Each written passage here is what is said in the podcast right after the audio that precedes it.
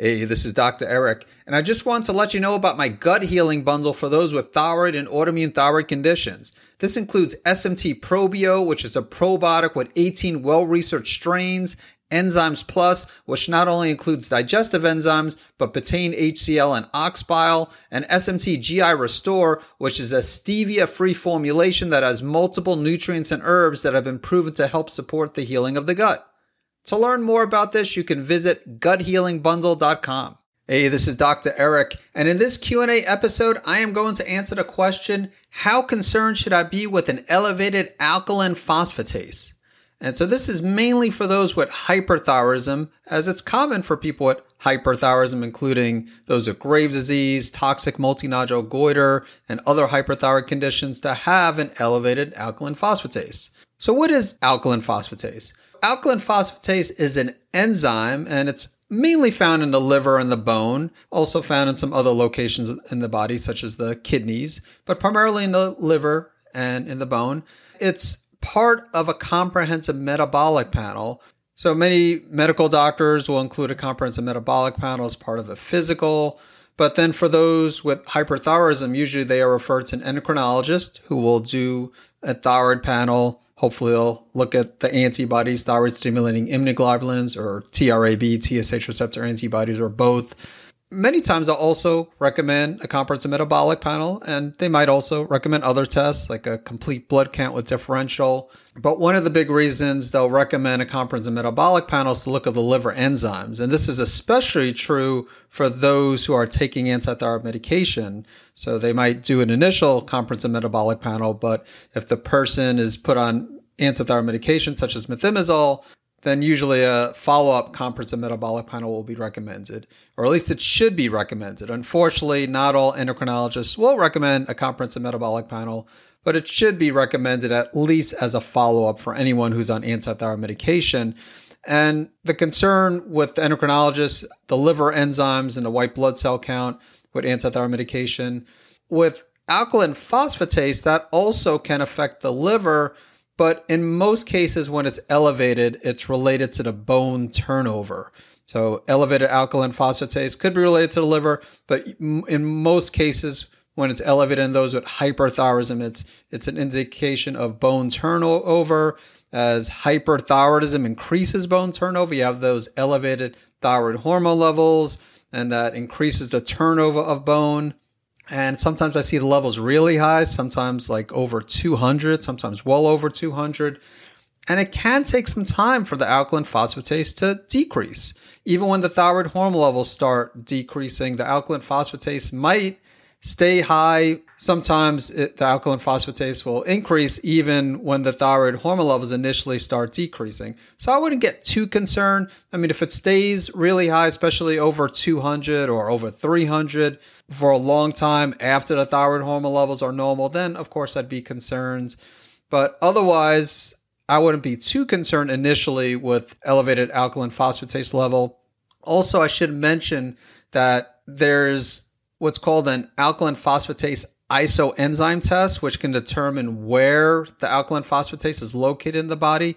So, for example, they could actually do an alkaline phosphatase test for that looks at the alkaline phosphatase in the liver as well as the alkaline phosphatase in the bone. And I've seen it before. Not a lot of doctors recommend it. And, and usually I don't recommend it either when I'm recommending a blood test to my patients. I just recommend alkaline phosphatase as part of a comprehensive metabolic panel just because it is a more expensive test and it usually is not going to give us more information. When I see alkaline phosphatase on a comprehensive metabolic panel and someone has hyperthyroidism, again, it's almost always related to the elevation in thyroid hormone levels. And we could look at the liver enzymes, the AST, the ALT. I also usually recommend GGT, which is not part of a comprehensive metabolic panel. But if ALT and AST are looking good, and alkaline phosphatase is elevated, then almost definitely that elevation is related to the bone, the bone turnover. On the other hand, if the liver enzymes are elevated and alkaline phosphatase is elevated and someone has hyperthyroidism, still most of the elevation is probably due to the bone turnover, but maybe some of it is related to the liver enzymes. And if someone has elevated liver enzymes and they're dealing with hyperthyroidism, then potentially that alkaline phosphatase can be even higher. And maybe in that case, some of that is due to the liver. But once again, I'm usually not too concerned with alkaline phosphatase being high.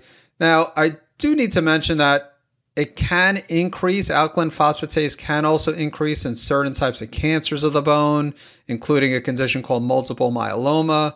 Most of the time, that's not the case. In fact, I don't think I've ever had a patient where the alkaline phosphatase was related to bone cancer.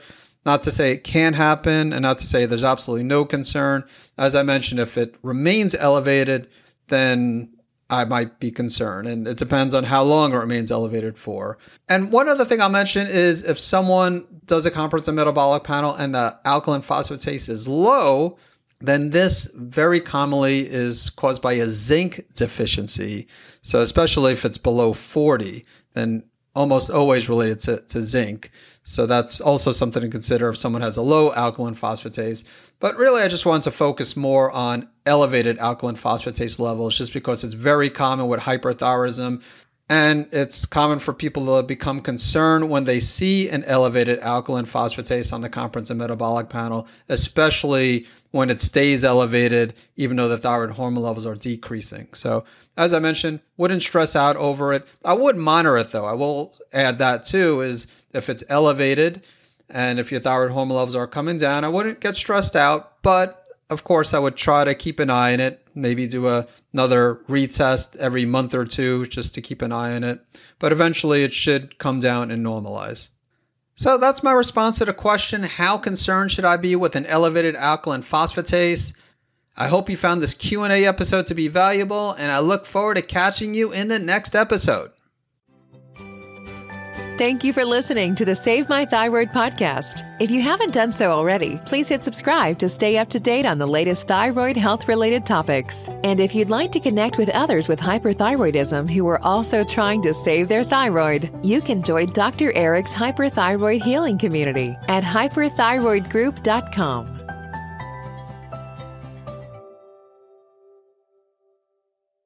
I want to let you know about a product called Hepatoimmune Supreme, which is a unique supplement that has a rare combination of N-acetylcysteine, also known as NAC, milk thistle, and schisandra to support the liver. And it also has a few mushrooms that can help support the immune system, including cordyceps, which has both immune modulating and adaptogenic properties and is great for those with Graves' disease and Hashimoto's.